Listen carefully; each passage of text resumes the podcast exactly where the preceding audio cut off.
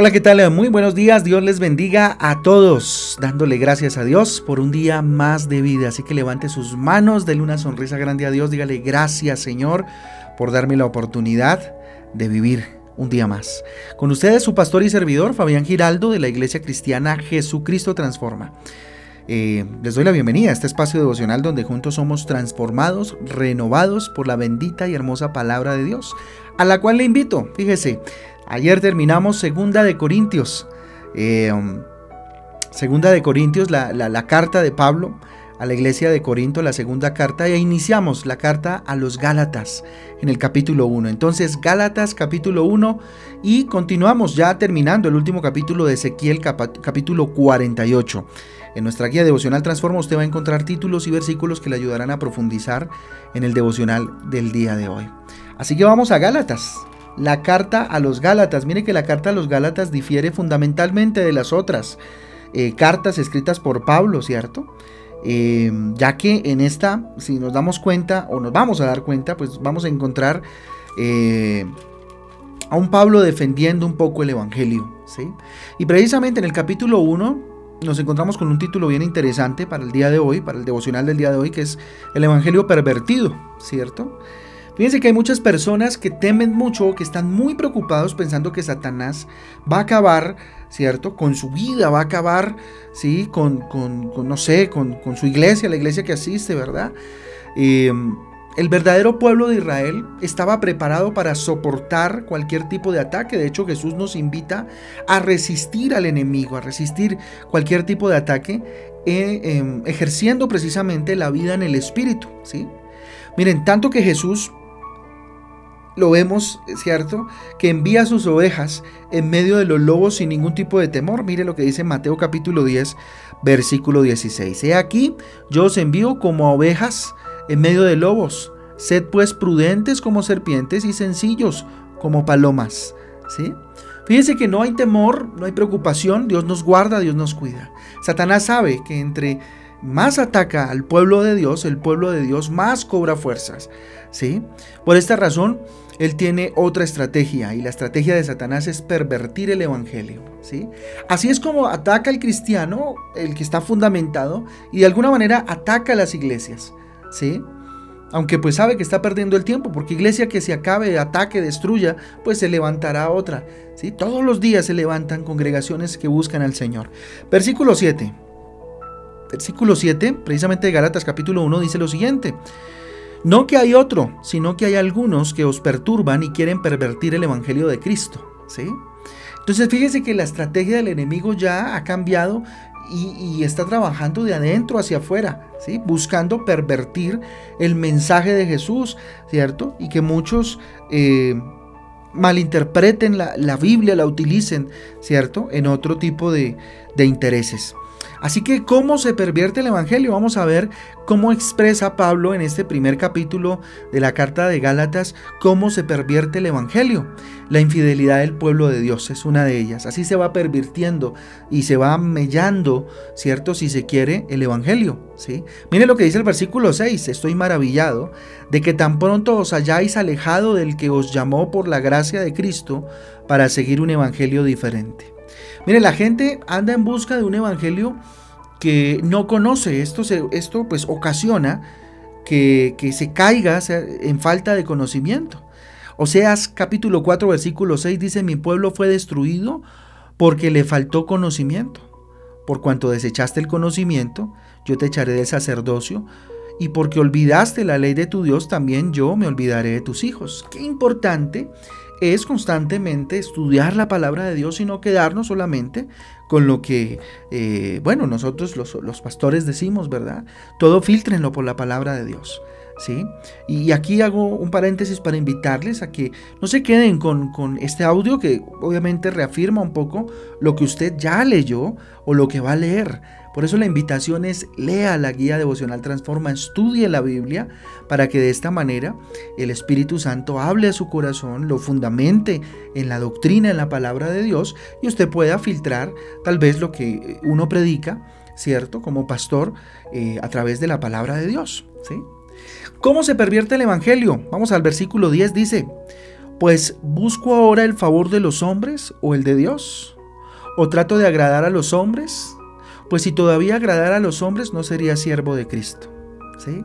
Fíjense, querer agradar a los hombres pervierte el Evangelio. No estamos llamados a agradar a los hombres. Cuando los pastores tratan de tener contenta, ¿cierto? A la gente, pues se vuelven esclavos de, ello, ¿no? De cómo mantener de alguna manera a la gente contenta, ¿cierto? Asimismo nosotros, cuando, cuando asimismo nosotros, me refiero a, a los que no son pastores, ¿verdad? Cuando cuando quieren agradar a los demás antes que agradar a Dios, se vuelven esclavos de eso, ¿cierto? De querer agradar a los demás, ¿sí?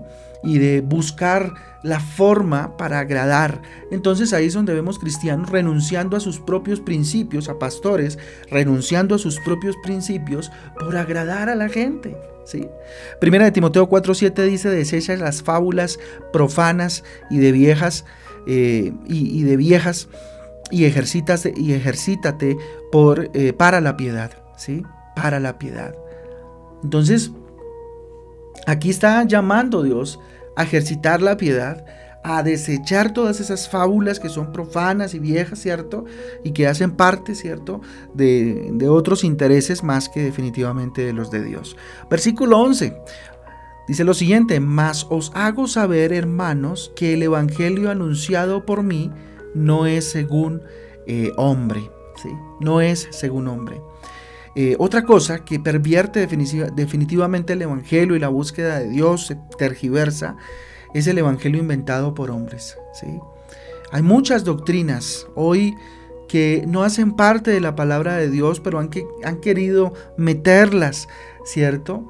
Eh, dentro de, de, ajustarlas, cuadrarlas de alguna manera dentro de la palabra de Dios. Por eso hay que tener mucho cuidado con lo que escuchamos, ¿sí? con lo que vemos, porque muchas veces esas doctrinas no se ajustan a la palabra de Dios y si no tenemos un acervo, si no tenemos, eh, cuando me refiero a acervo es a, tener conocimiento de la palabra de Dios, pues las creemos ¿cierto? Como tal. O seguimos con tradiciones traídas, ¿sí? De la tradición antigua, eh, donde nos enseñaron el cristianismo y nos lo enseñaron mal enseñado. Segunda de Timoteo, capítulo 4, versículo 3 dice lo siguiente, porque vendrán tiempos cuando no sufrirán eh, no sufrirán la sana doctrina, sino que eh, teniendo comezón de oír, se amontonarán maestros conforme a sus propias concupiscencias.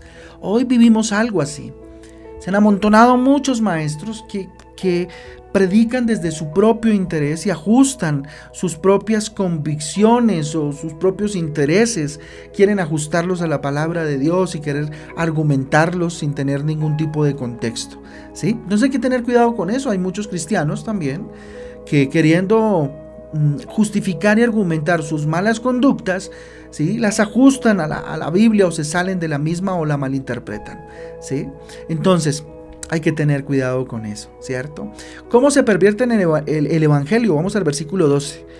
Pues yo ni lo recibí ni lo aprendí de hombre alguno, sino por revelación de Jesucristo. Qué importante es ir a la revelación. La palabra de Dios es la revelación. La Biblia, el Espíritu Santo nos inspira, ¿sí? No hay otra revelación si no es la que Dios nos trajo, ¿cierto? A través de su palabra.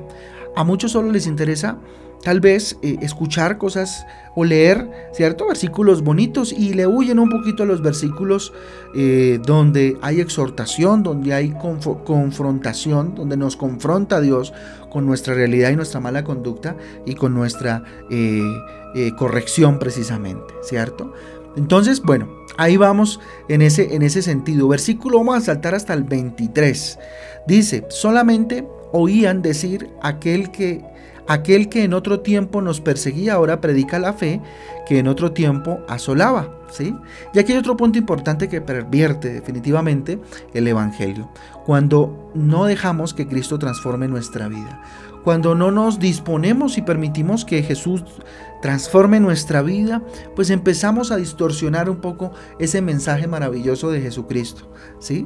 Muchos eh, cristianos de hoy eh, en día solo buscan a Jesucristo para recibir milagros, ¿cierto? Para recibir lo que se necesita, pero no quieren renunciar a su, a su manera de vivir, ¿sí? A su forma errónea de vivir. Entonces seguimos viviendo de acuerdo a nuestras propias convicciones, eh, de acuerdo a lo que el mundo nos ofrece, y no queremos de verdad ser transformados por Dios, pero sí queremos y sí corremos a Jesús como si fuera un Dios bombero a que nos apague los incendios que por nuestras propias decisiones se han eh, generado. Entonces, el afán por, eh, no sé, por, por vivir eh, como queremos, muchas veces nos lleva definitivamente a malversar el Evangelio, ¿cierto? Y el mensaje de Jesucristo y minimizarlo solamente a que sea un milagro, a que me ayude puntualmente y, y bueno, a tenerlo ahí presente, pero no profundizar en él. Así que deja que la palabra de Dios sea la lumbrera en tu caminar. Deja que la palabra de Dios empiece a guiar tu vida, Y que este, este tipo de audios, el, congregarse en la iglesia, sea obviamente parte de una vida cristiana, pero que esté eh, fundamentada de forma importante y especial en tu, en tu relación íntima con el Señor y con la palabra de Dios y con la búsqueda del Señor, para que el Evangelio no se pervierta como aquí lo Aquí lo anuncia definitivamente eh, Pablo a través de este capítulo tan interesante. Yo les invito a que oremos, ¿qué les parece? Vamos a orar. Bendito Dios, te damos gracias por este día, bendito Señor, gracias por tu palabra, papá lindo. Ayúdanos, Señor, dígale, oh Dios, a profundizar en tu palabra, papá. Dígale, Señor, yo quiero de verdad, bendito Dios, abandonar, bendito Padre, en mi vida la infidelidad, bendito Dios. Bendito Padre, a que sea fiel a tu palabra, Señor, a que constantemente, oh Dios, esté acudiendo a ella para cualquier tipo de decisión. Dígale, Señor, ayúdame, bendito Padre, a fortalecer mi intimidad contigo, mi relación contigo, bendito Dios, a que mi vida te agrade a ti, solamente a ti, Señor, y que mi única preocupación sea agradarte, Señor, a ti que eres mi papá. Bendito Dios, si no agrada a los hombres, si no agrada a los demás, bendito Dios, con mucha pena tendré, bendito Dios, que decirles perdón, pero yo agrado a mi Dios. Dígale, Señor, ayúdame a que cada día mi vida te agrade más, bendito Dios. A que, bendito Dios, seas tú mismo a través de tu Espíritu Santo, bendito Dios, y de hombres y mujeres que has puesto a tu servicio, Dios, eh, de forma correcta puede aprender, Señor, el verdadero Evangelio, Señor, y el completo, el Evangelio completo, Dios. Ayúdame, Señor, hazme entender tu palabra cada día, Dios, y que sobre ella, bendito Dios, descanse mi fe, que tú seas mi fundamento, Jesús, definitivamente, pero que, Señor, la fortaleza, bendito Dios, la halle cada vez que vaya a las páginas de tu bendita palabra. Te damos gracias por este día, Señor. Bendigo a cada persona que hoy ha escuchado este audio, Dios, para que la llenes de sabiduría, de entendimiento, hables a su corazón, Dios, cada vez que se acerque a tu palabra, en ella encuentre iluminación, Señor, en tu revelación maravillosa, papá. Te damos gracias y es en el nombre de Jesús y en el poder del Espíritu Santo de Dios que te hemos orado en acción de gracia, Rey. Amén y amén.